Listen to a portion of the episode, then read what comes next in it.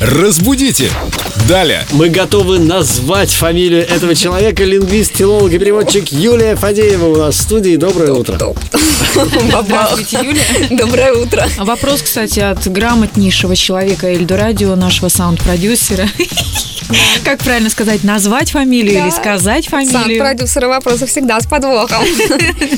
Мне вот вариант, я соглашусь с саунд-продюсером, она, как всегда, тоже дает свой вариант. Вариант э, сказать фамилию не очень нравится, потому что сказать это все-таки сообщить какое-то м, Ну, нечто, что-то. нечто, сообщить нечто, да, сообщите куда следует. Расскажите, скажите вашей матери о том, что сказать фамилию Подразумевает какую-то развернутую Да, информацию. какая, что-то нечто более развернутое, более полное, подробное. Конечно, с натягом можно и фамилию сказать, но как-то не, не очень. Да? Назвать, дать имя или название чему-то. Назовите, пожалуйста, вашу фамилию. Вполне себе, совершенно без претензий. Озвучите свою фамилию. Озвучьте тоже как вариант. Это радиовариант. Да, радиовариант. Скажите, вот насчет фамилии, скажите, пожалуйста, какая ваша фамилия? Вот это уже такое что-то более развернутое, да? Какая ваша фамилия? Скажите, Это пожалуйста. сложная конструкция. Сложная. Представьтесь, пожалуйста. Да, казалось бы, может быть, это мы уж, конечно, совсем придираемся.